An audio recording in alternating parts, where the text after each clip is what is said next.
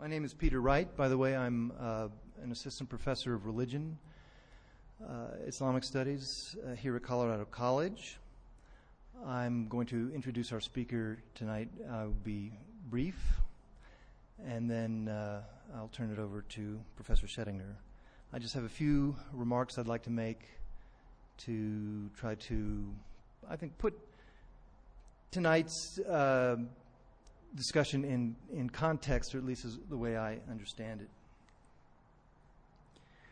We, we are living in a time of great anxiety where Islam and Muslims are concerned. The level of anxiety abroad in the land appears to be greater today than it was in the immediate aftermath of 9 11. There are a variety of socio political, economic, and cultural factors that have conspired to lead us to this place in our history. But rather than offer you a catalog of the troubles that beset this country in 2010, because I don't think you need to hear that from me, uh, I would like to suggest instead that what we need in this country now more than ever is calm and careful public deliberation about the issues that matter.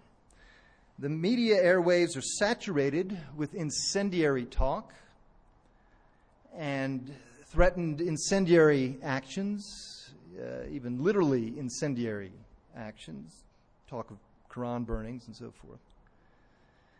But what we, what we need right now is cooler heads, I think, determined to prevail. Well, one such cool head is tonight's speaker. Robert Shedinger is a mild mannered, truly unassuming and understated biblical scholar who, through a series of unforeseen and probably unforeseeable circumstances, has found himself in the role of a non Muslim attempting to explain Islam and Muslims, mostly to other non Muslims.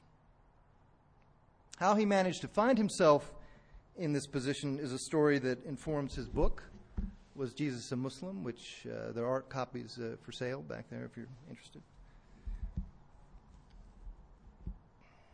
But I'll let him tell you uh, his story himself. Professor Shedinger received his PhD in religious studies with a concentration in biblical studies from Temple University in Philadelphia in 2000. He studied there with Mahmoud Ayoub, who's a fairly well known uh, scholar in the field. He is currently the chair of the religion department at Luther College in Decorah, Iowa, out there in the wilds of uh, eastern, northeastern, uh, northeastern Iowa, uh, not far from the Minnesota border, kind of 20 minutes southeast of Lake Wobegon.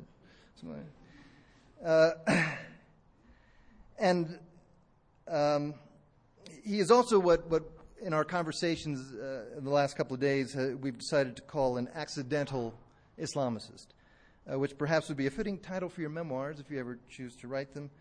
Uh, but I'll let him explain to you what that means.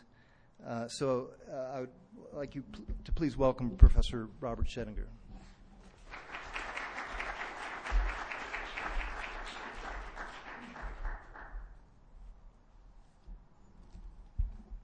If I ever become famous enough to write a memoir, I have the title. It's perfect title, The Accidental Islamicist. Well, thank you for being here this evening. It's a pleasure for me to be here with you. It's my first time to Colorado Springs. I've been to Denver once before, but never to Colorado Springs. It truly is beautiful here. Uh, for those of you who are students, I don't know how you get any of your coursework done. Um, if I were here, I'd be standing outside staring at those mountains all the time, which look like they're just a painted on mural. It's just absolutely gorgeous in Iowa, you come to Iowa, I can show you cornfields, um, but but beautiful, majestic mountains, not so much. So it really is beautiful here, um, and it's just another part of this country. Uh, there's natural beauty all over America, as I'm sure most of you are aware.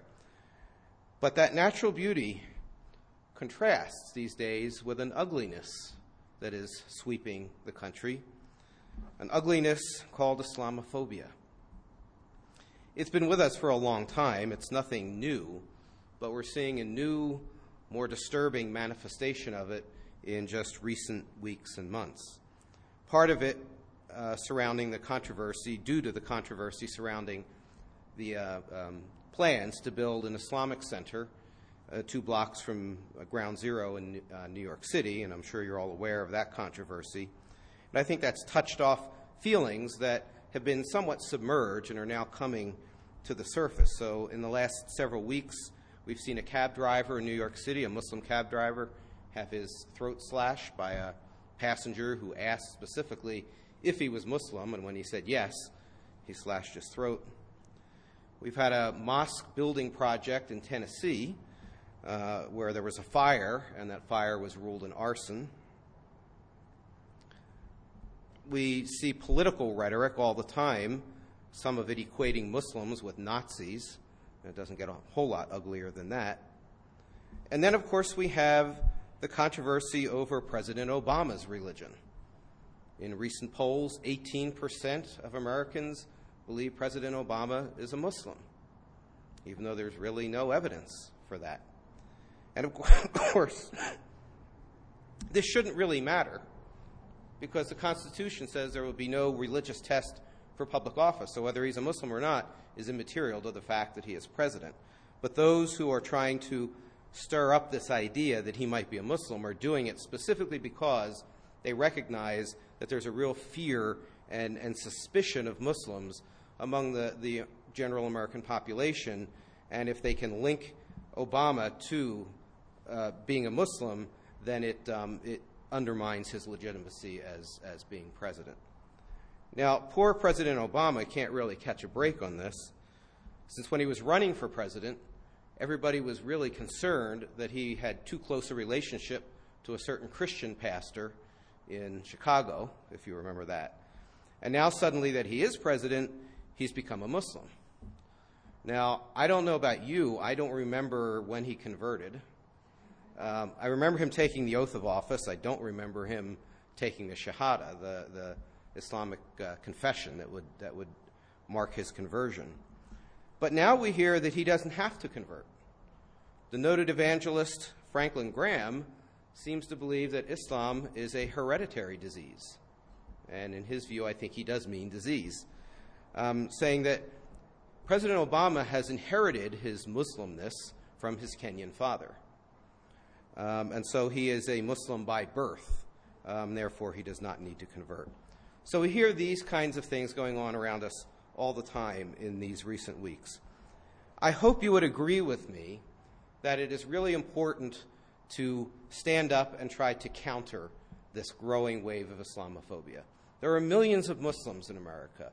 Many of them have been born and raised and lived their entire lives here. They're just as American as anybody else. And yet, daily now, they have to withstand this barrage of rhetoric that they hear in the media questioning them as legitimate Americans and, and whether they even belong here.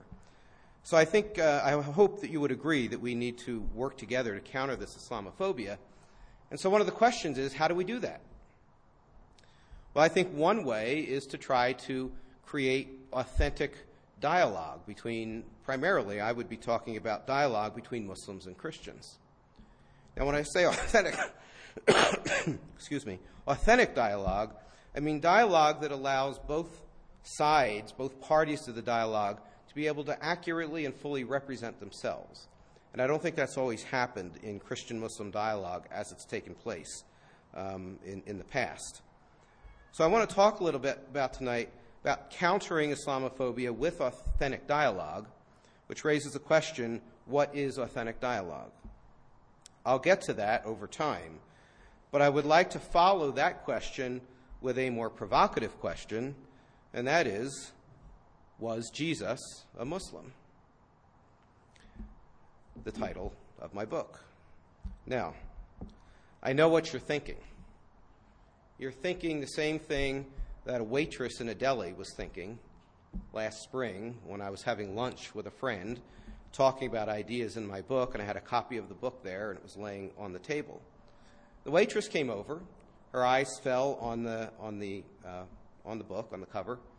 She paused for a minute, and then she, no, and just walked away. Of course, Jesus was not a Muslim.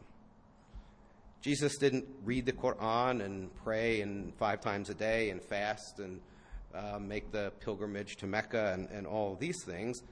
Um, he lived before all that began.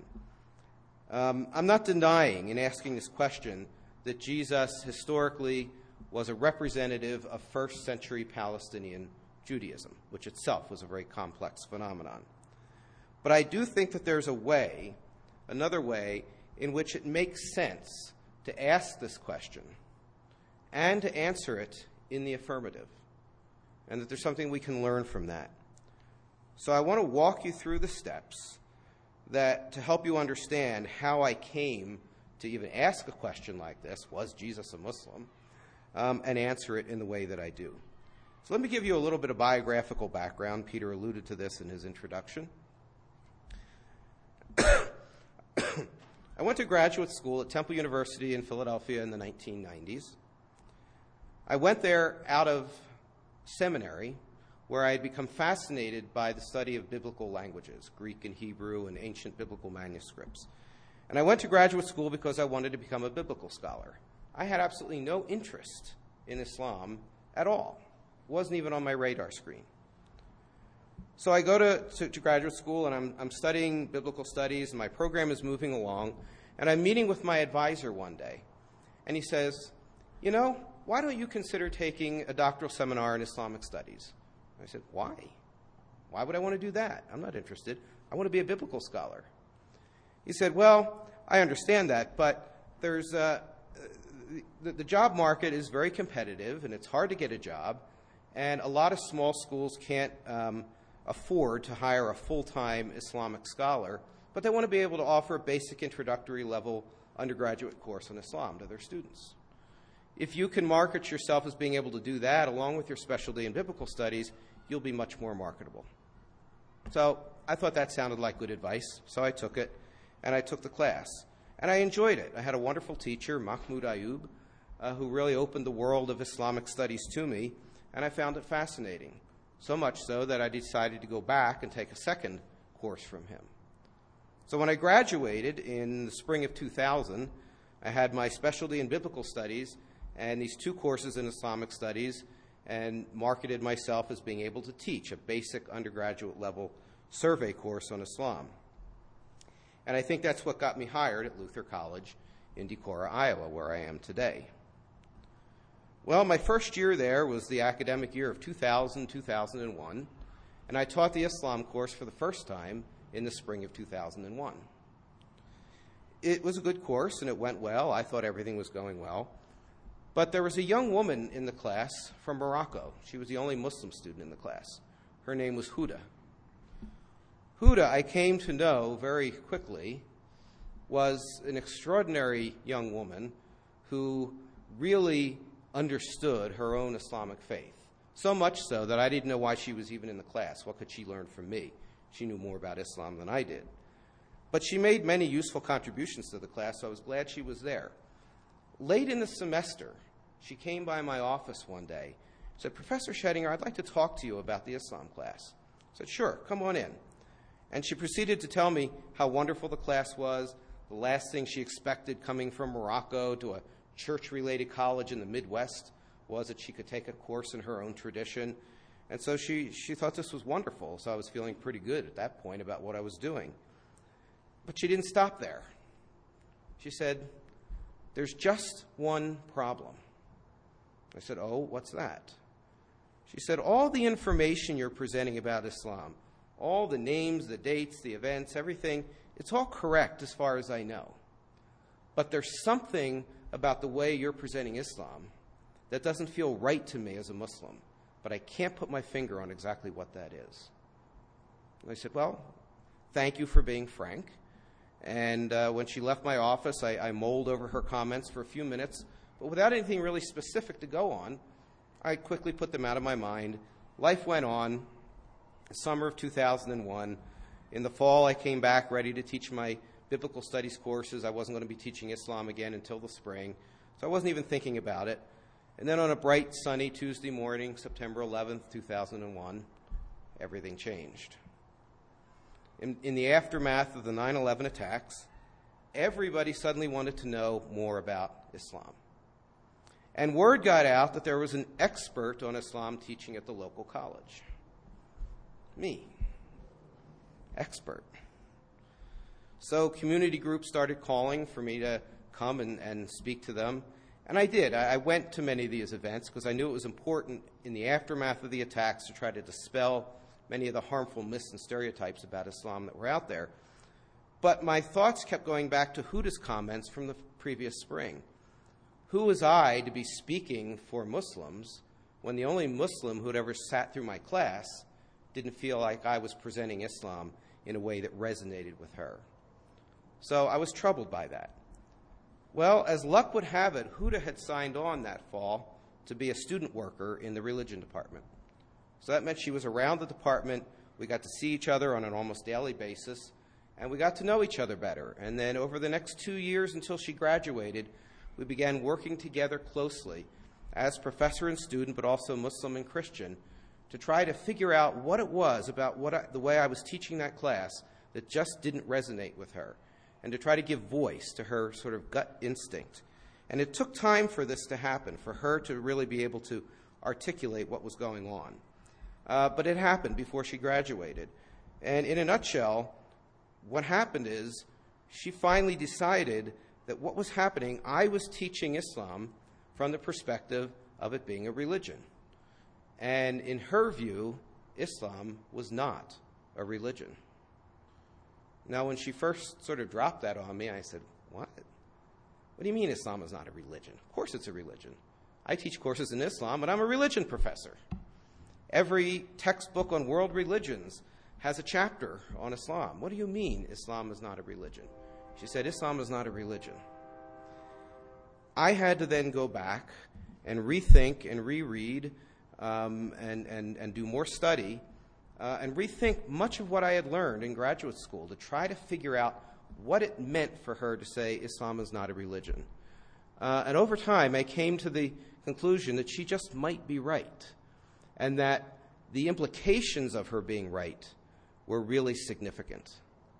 And so I want to walk you through the steps of sort of that intellectual journey that got me to sort of, from, from being surprised at Huda's suggestion that Islam was not a religion, to actually coming to a point where I began to affirm what she was saying and, and felt like I was beginning to understand where she was coming from.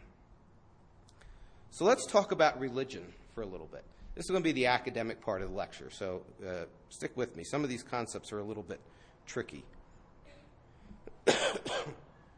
Religion is a very common word in the English language. We use it all the time, assume that we know what it means. But do we really? What is religion? How do you define religion, this generic concept, religion? Some of the great thinkers of the last 150 years, some of the great scholars have tried to define religion, but none of them have been able to come up with a definition that has met with any kind of universal um, uh, agreement as to um, a, a definition that everybody can sign on to. Religion seems to be a somewhat indefinable term. Now, there's two problems here a definitional problem and a more serious, I think, ethical problem. So let me talk a little bit more about the definitional problem that will lead into the ethical problem. Religion is an abstract term. We have this concept, religion, but we can't really go out on the street and meet religion. You really can't observe religion directly. But what we say is, well, religion is made up of a variety of different kinds of religions. So we line them up. We say Christianity and Judaism and Islam and Buddhism and Hinduism and Taoism and Shinto and a whole bunch of others that you could, that you could put on that list. And we say these are all types of the same thing. These are all flavors, if you will, types of this generic category religion. But what is religion? Well, why don't we look at all these different kinds of religions, compare them to one another, find out what they have in common? Whatever they have in common must be a feature of the generic concept religion. That seems to make sense until you think about it for a minute. If you don't first have a working definition of the generic concept religion, then how do you know all those other things are religions? How do you know that Christianity and Islam and Judaism and Buddhism and Hinduism are religions, you need a definition first that would allow you to make those, those determinations. And so the whole process ends up being somewhat backward and somewhat arbitrary in terms of what gets counted as religion and what doesn't. It's this definitional problem with the concept religion, I think, that leads into the more serious ethical problem. Because there's no standard definition of religion that anybody can point to, what often happens is it, it gives license for people to define and redefine religion over and over again in different contexts um, for whatever would be useful in that context. I first encountered this in a very disturbing way in the work of a scholar named David Chidester. David Chidester wrote a book about the use of comparative religion in European colonial ventures in southern Africa. And his thesis goes somewhat like this When European colonialists went into southern Africa in the 18th, 19th century, comparative religion scholars went along because they wanted to um, analyze the people of southern Africa and they wanted to find out what kind of religion they practiced. Well, they were using a definition of religion that grew out of their own Protestant Christian faith. And so they went and they observed the people of southern Africa, and they were surprised when they couldn't find anything that looked like religion to them among the people of southern Africa. And they said, You know what? These people don't have any religion. Hmm, strange. We thought everybody did. Now, this is where it gets really um, problematic because they, at the same time that they were denying the existence of religion among the people of southern Africa, they at the same time believed that religion was the defining feature of humanity. So you could see where this goes. If religion is a defining feature of humanity, and the people of southern Africa have no religion, they're not fully human. And that therefore gets used to authorize colonial oppression of the, and exploitation of those people. So this is where the inability to define religion allows it to be defined and redefined almost at will, and then can be used in ways to deny people religion, um, to, to, to, authorize colonial oppression um, in very ethically problematic ways.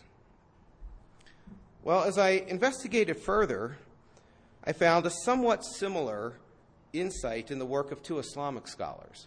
Now, these two scholars are worlds apart in almost every way. One's pretty famous, the other one not so much.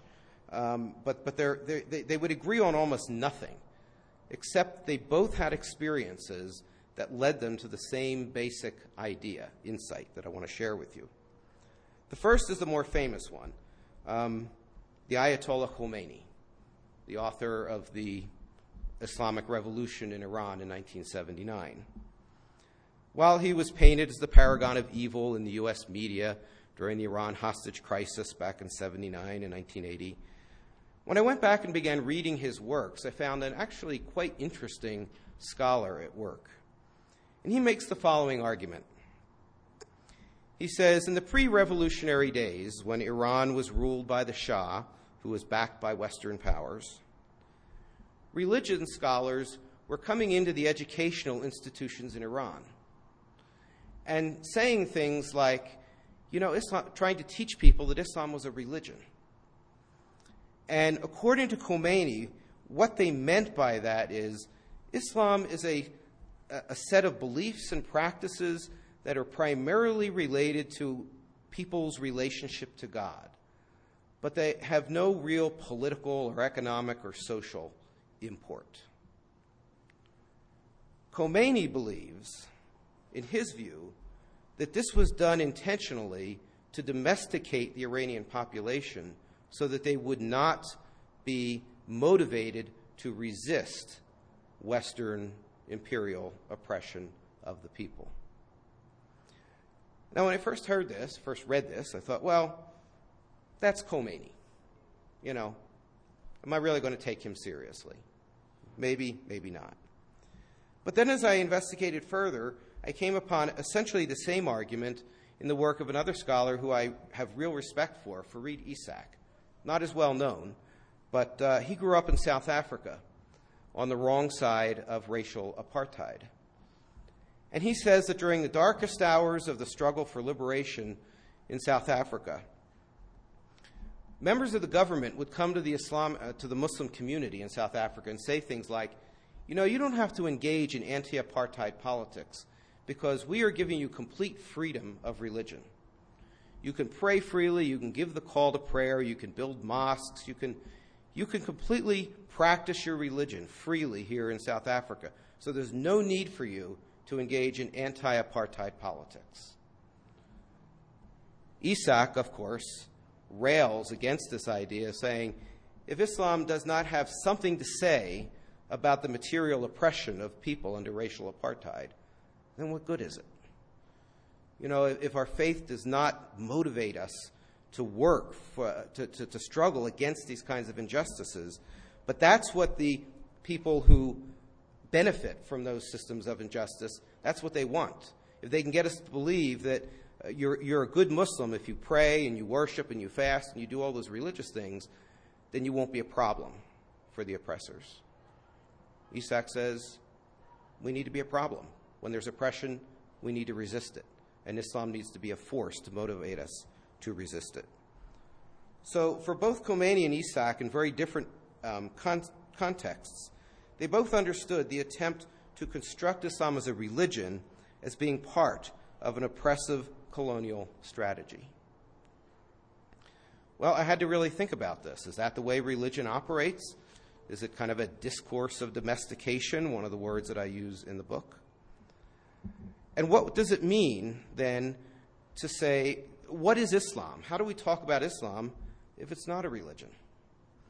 This is a harder question. Um, and I, I, don't have the time tonight to go into a lot of detail, but let me just give you some, some ideas here. It seems to me that the concept religion, that is, as something that's separate from things that are not religion, like politics and economics and other things, this concept of religion as a separate aspect of human experience um, can really only exist in an environment where we have a worldview that is um, dualistic between a sacred and a profane realm. You hear people use these terms the sacred and the profane, sacred and secular. There's a sacred realm and there's a secular realm, and they're totally different from one another, and we don't want to mix them together. And religion operates in the sacred realm and interacts with the sacred realm, while politics and economics and those other things operate in the secular or the profane realm. Um, I came to learn very early on that one of the basic concepts within Islam is the idea of tawheed, which means unity. Now, on the surface, that is the profession of the unity of God. Muslims are monotheists. They believe in one God. They don't believe in the Trinity. Uh, God is one, God is a unity. But some Muslim scholars believe that this concept of Tawheed goes beyond the mere assertion of the unity of God, but that it has other dimensions as well. For them, the unity of God implies the unity of humanity living in submission to this one God.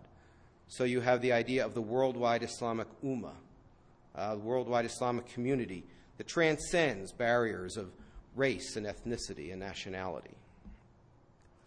Further, they argue the Tawheed implies the unity and the integrity of all lived experience, such that one cannot really conceive of a separate sacred realm and a sec- separate secular realm, but everything is integrated together.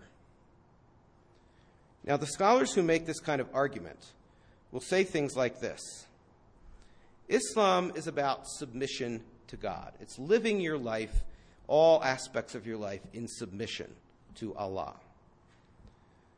However, one, is, one needs to be free to do that. And one cannot live in full submission to God when one is bound up in relationships of inequality where they're living in submission to other human beings.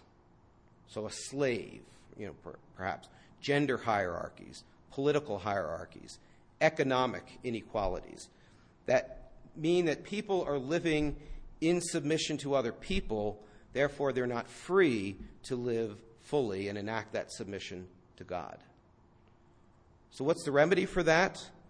Well, that means that Muslims need to be actively engaged in the struggle to try to create more egalitarian political and economic and social structures that free people from submission to other people so that they can fully submit to God. So, in this particular understanding of Islam, you can't separate the so called spiritual aspect from the material aspects, they reinforce each other. The more the world system is transformed to greater levels of justice, the more people can fully enact that spiritual sense of submission.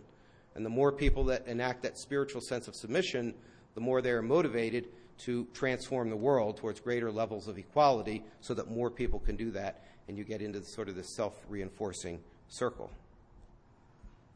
This is the way Huda understood what Islam was about a total, comprehensive structure for all aspects of life, not just my own individual life, but corporate life as well. And when I was teaching it as, as a religion, I was confining Islam to a realm of spiritual practice, spiritual values, and cutting off and, and muting its, its inherent political nature. And that just didn't feel right to her. It's not the way she understood it. Well, the question I asked was Was Jesus a Muslim? And so far, I haven't said anything about Jesus. So now, how does Jesus fit into this equation? It used to be that when people talked about Jesus and Jesus' mission in first century Roman Palestine, the Roman Empire was considered to be kind of a static backdrop against which Jesus played out his drama of salvation history, the salvation of humanity. However, in recent years, scholars have begun to question that particular understanding of Jesus and who Jesus is.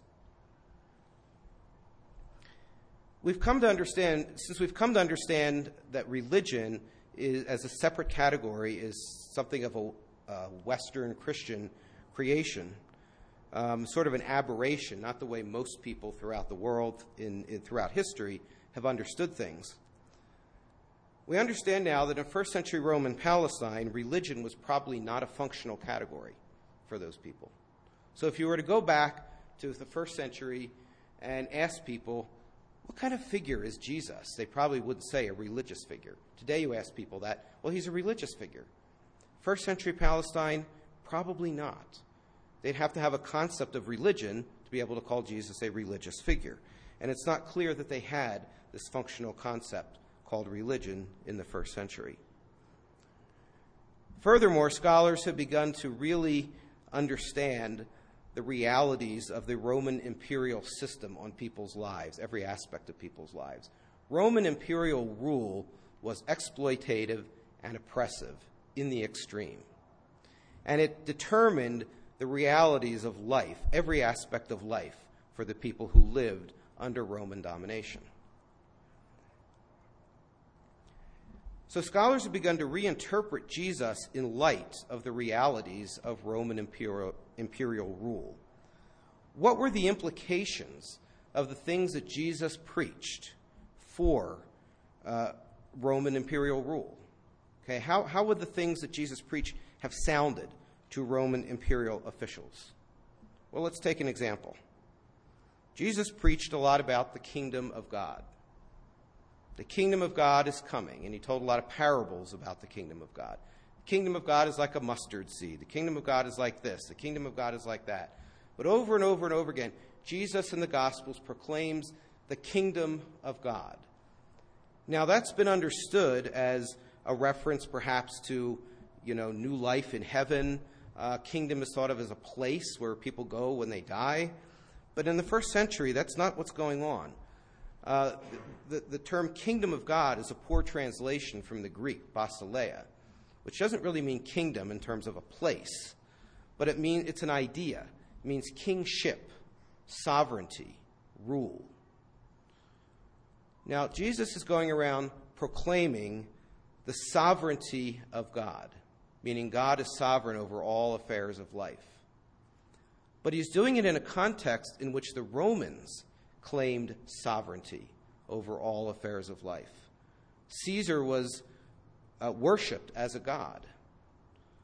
So if you have Roman imperial officials claiming sovereignty over all aspects of life, and then Jesus comes along and starts saying, oh, no, no, no, God is sovereign. That's an explicit rejection of Roman claims of sovereignty. That's a highly political message. It can't be otherwise. Because if, if God is sovereign, Caesar is not. If Caesar is sovereign, God is not. You can't have two sovereigns. That's not what the word sovereignty means. It means having complete and total power over uh, an area. So if Jesus is going around and proclaiming the kingship, the sovereignty of God, he is by definition rejecting Roman claims of sovereignty. And that would have been heard as a highly treasonous kind of a message. That would have been a highly political thing to do in the first century. Not surprised that Jesus was crucified. A um, couple other examples. Jesus overturning the tables of the money changers um, just before what we call Palm Sunday. That act is often thought of as a symbolic gesture by Jesus to try to get uh, to, to try to make the point that the temple system has been corrupted and it needs to be cleansed. But several uh, biblical scholars, Richard Horsley and some others, have argued, and I think quite cogently, that that's not really what's going on.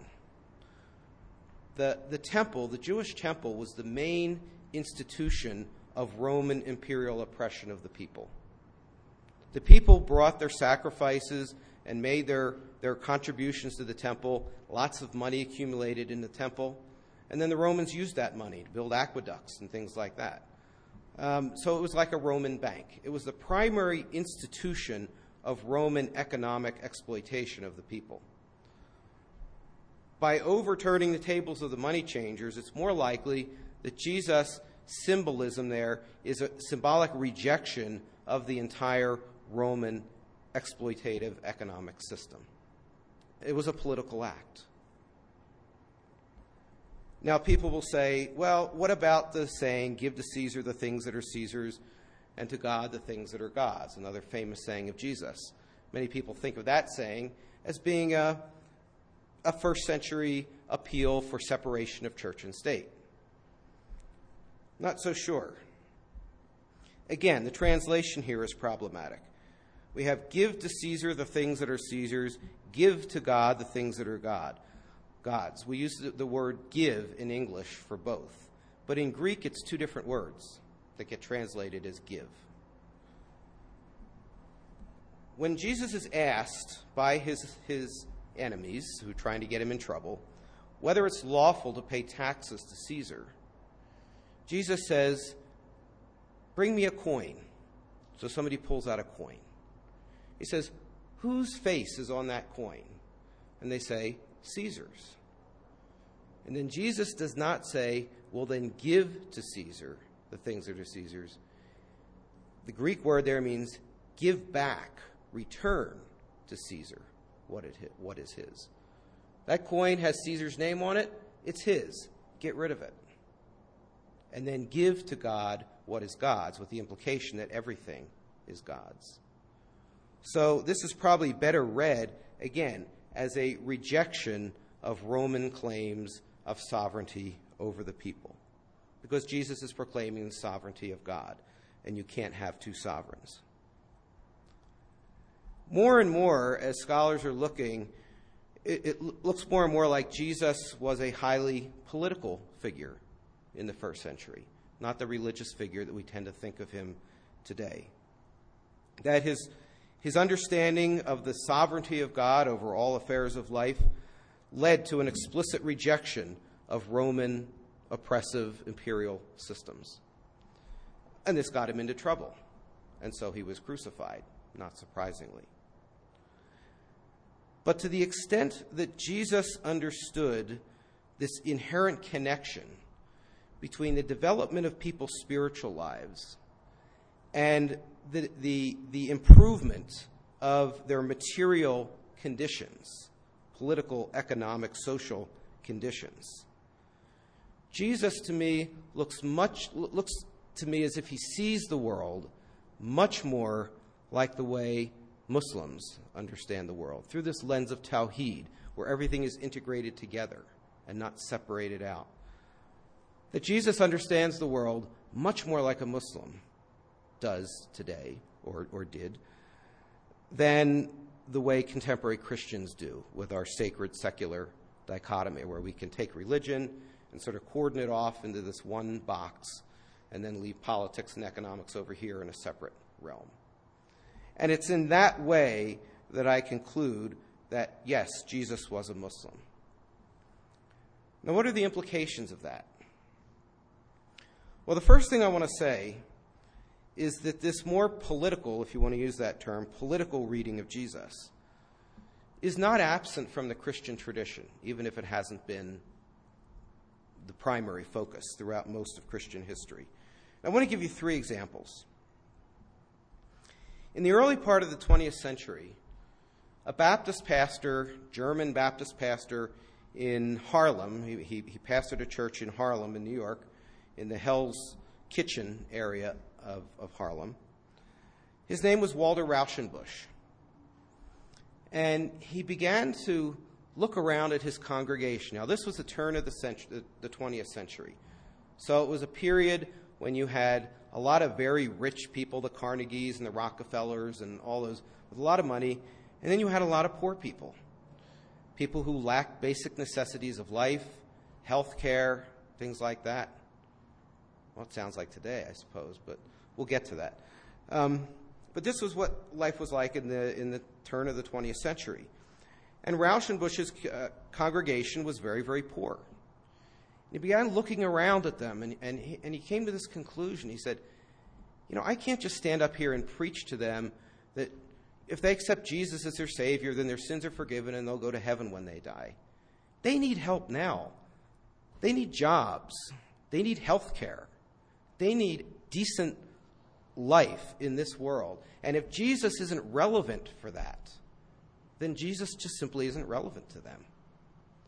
And so he, be, he wrote this famous book uh, that, be, that spawned what became known as the social gospel movement, that began to articulate Jesus as much more of a political figure, one who was interested in the material liberation of people from oppressive structures, not just their spiritual lives, because there's an indelible interconnection between spiritual life and the material conditions of life. So the social gospel movement flourished for a while, but, but then it sort of died out. In the middle of the 20th century in Latin America, um, coming out of the Catholic Church, where again you had high levels of economic injustice and things like that, uh, you have liberation theology developing, the liberation theology movement, which again begins to think of Jesus as a figure who is much more important for the material affairs of people's lives, not just the so called spiritual. And then liberation theology provided the foundation for the development of black theology during the time of uh, the development of civil rights in the 1960s and the 1970s. And that movement continues today. Black theologians that see Jesus as having to be relevant for the struggle for racial justice in America. And if Jesus isn't relevant to that struggle, then he's simply not relevant to African American people. So, social gospel, liberation theology, black theology, and there's probably, you can probably think of others. This more political reading of Jesus is certainly not missing in the Christian tradition, even if it hasn't been primary. Well, I think this has a lot of relevance for the situation that we find ourselves in today. We've just learned last week, latest statistics, that 14% of Americans are now living below the poverty rate. Richest nation in the world. 14%, one in seven, many of them children. We've seen over the last 20 years increasing levels of wealth disparity, with the rich getting richer, the middle class disappearing, and the poor getting poorer. In 2007, the richest one tenth of 1% of Americans took in 11% of the total income. The top one tenth of 1% had 11% of the income. So we see growing, and it's never, the, the, the wealth disparity has never been that great.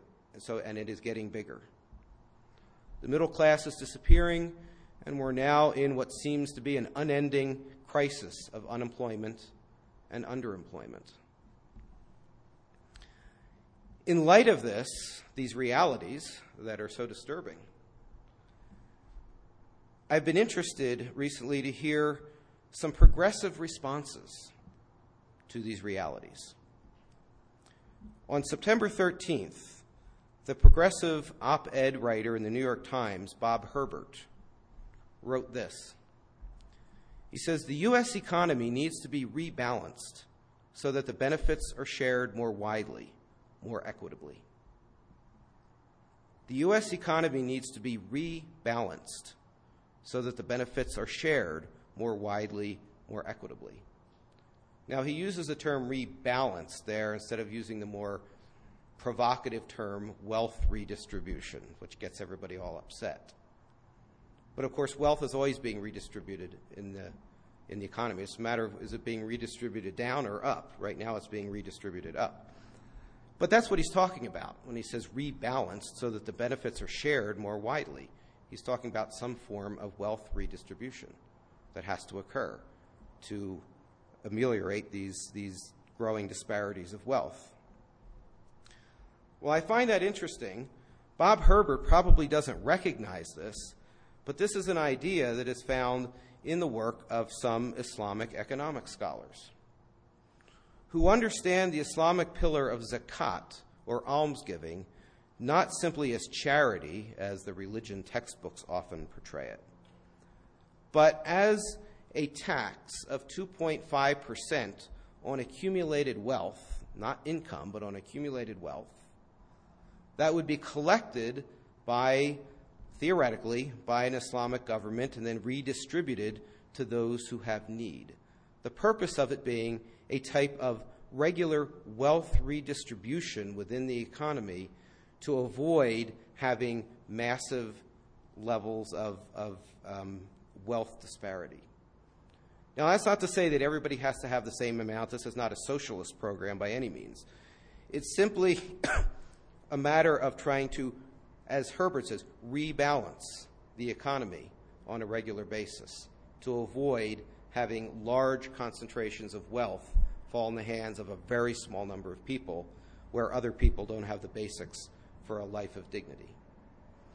Um, so, at least on that point, Bob Herbert's progressive response to the economic crisis fits very well with what's coming out of the work of some Islamic economic scholars. Then I heard Arianna Huffington, the head of the Huffington Post, founder of Huffington Post, speaking on a, a news program recently, and she had this to say We need to return to making things in this country rather than making things up. We need to return to making things in this country rather than making things up. What she's talking about there is the loss of the manufacturing base in our economy, where we don't make anything in America anymore. All the manufacturing jobs get shipped overseas, where things can be made much more cheaply, and now we have all these people out of work with skills in manufacturing, but there's no factories for them to work in because we don't make anything. But what we do do well in this country, or have done well, is make things up. And what she's talking about there are the fancy financial instruments that the barons of Wall Street were, were cooking up over the last 10 years or so the credit default swaps and the securitized mortgages that effectively brought tremendous wealth to the people working on Wall Street, but essentially brought the economy to the brink of disaster. We're good at making things up. But those things don't add any value to the economy. We need to get back to making things, things that do add value. Well, once again, Arianna Huffington probably doesn't realize this, but her ideas here are actually quite in sync, again, with ideas coming out of um, Islamic economic thinking, some Islamic economic scholars, who argue that it is not legitimate to use money to make money. That money is a medium of exchange. You, you receive money in exchange for goods and services of value that you put back into the economy. But of course, what's happening on Wall Street is people figuring out ways to use money to make money in a way that does not add any value back into the economy. So there you have it Bob Herbert, Arianna Huffington, both speaking Islamic economic principles, probably without even realizing it. So, in the struggle for economic justice in this country, it seems to me that Muslims might be the best friends that the progressive movement has. They just don't realize it yet. And right now, the progressive movement can use all the friends it can find. Now, I've had a real interesting experience since my book was published. It was discovered fairly quickly after it was published by an Islamic organization outside of Detroit called the Islamic Organization of North America, or often sometimes just the acronym IONA, I O N A. And they're a fairly conservative Islamic revivalist group, but they really liked what I had to say. I, what I had to say really resonated with the message that they've been trying to get out. And so they've, been, they've invited me and they've, they've funded me to travel around the country over the last year and speak in Islamic communities across North America, from North Carolina to, to California.